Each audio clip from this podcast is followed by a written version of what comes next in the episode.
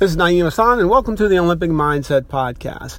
You know, a few weeks ago, I was having a discussion with a group of young people, about 150 high school young people, and we were talking about goals and dreams and, and those kind of things.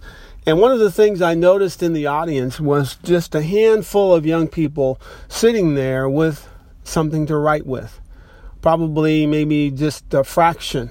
And the others were just sitting there as if to be entertained. Not a bad thing. But what I mentioned to those young people is the fact that whenever you go to a business meeting or a gathering or something, you need to have something to write on and write with.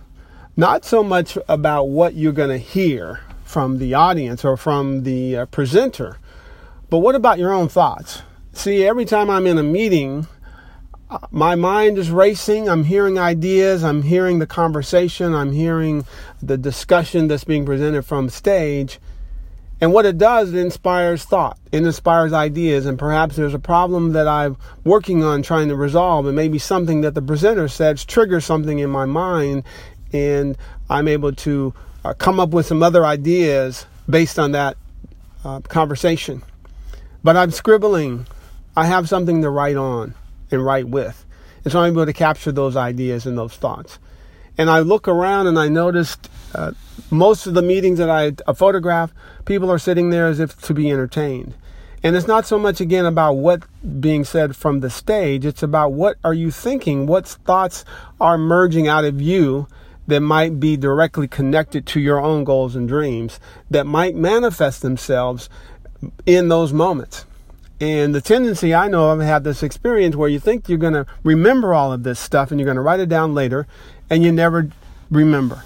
And you might miss some very, very valuable insights and uh, maybe could be one thought could be the key that triggers this whole avalanche of other amazing opportunities. And so my message again, and I do this all the time, so I'm sharing with you what I'm doing and other folks that I know, is you have a journal you have a small book or something that you carry with you when you're in meetings. You can draw pictures or whatever you do when you're sitting in meetings, besides talking and texting on your phone. But maybe you uh, have an idea and you write it down in your journal and you keep this ongoing dialogue with yourself so that those ideas come out of your head and go someplace more permanently.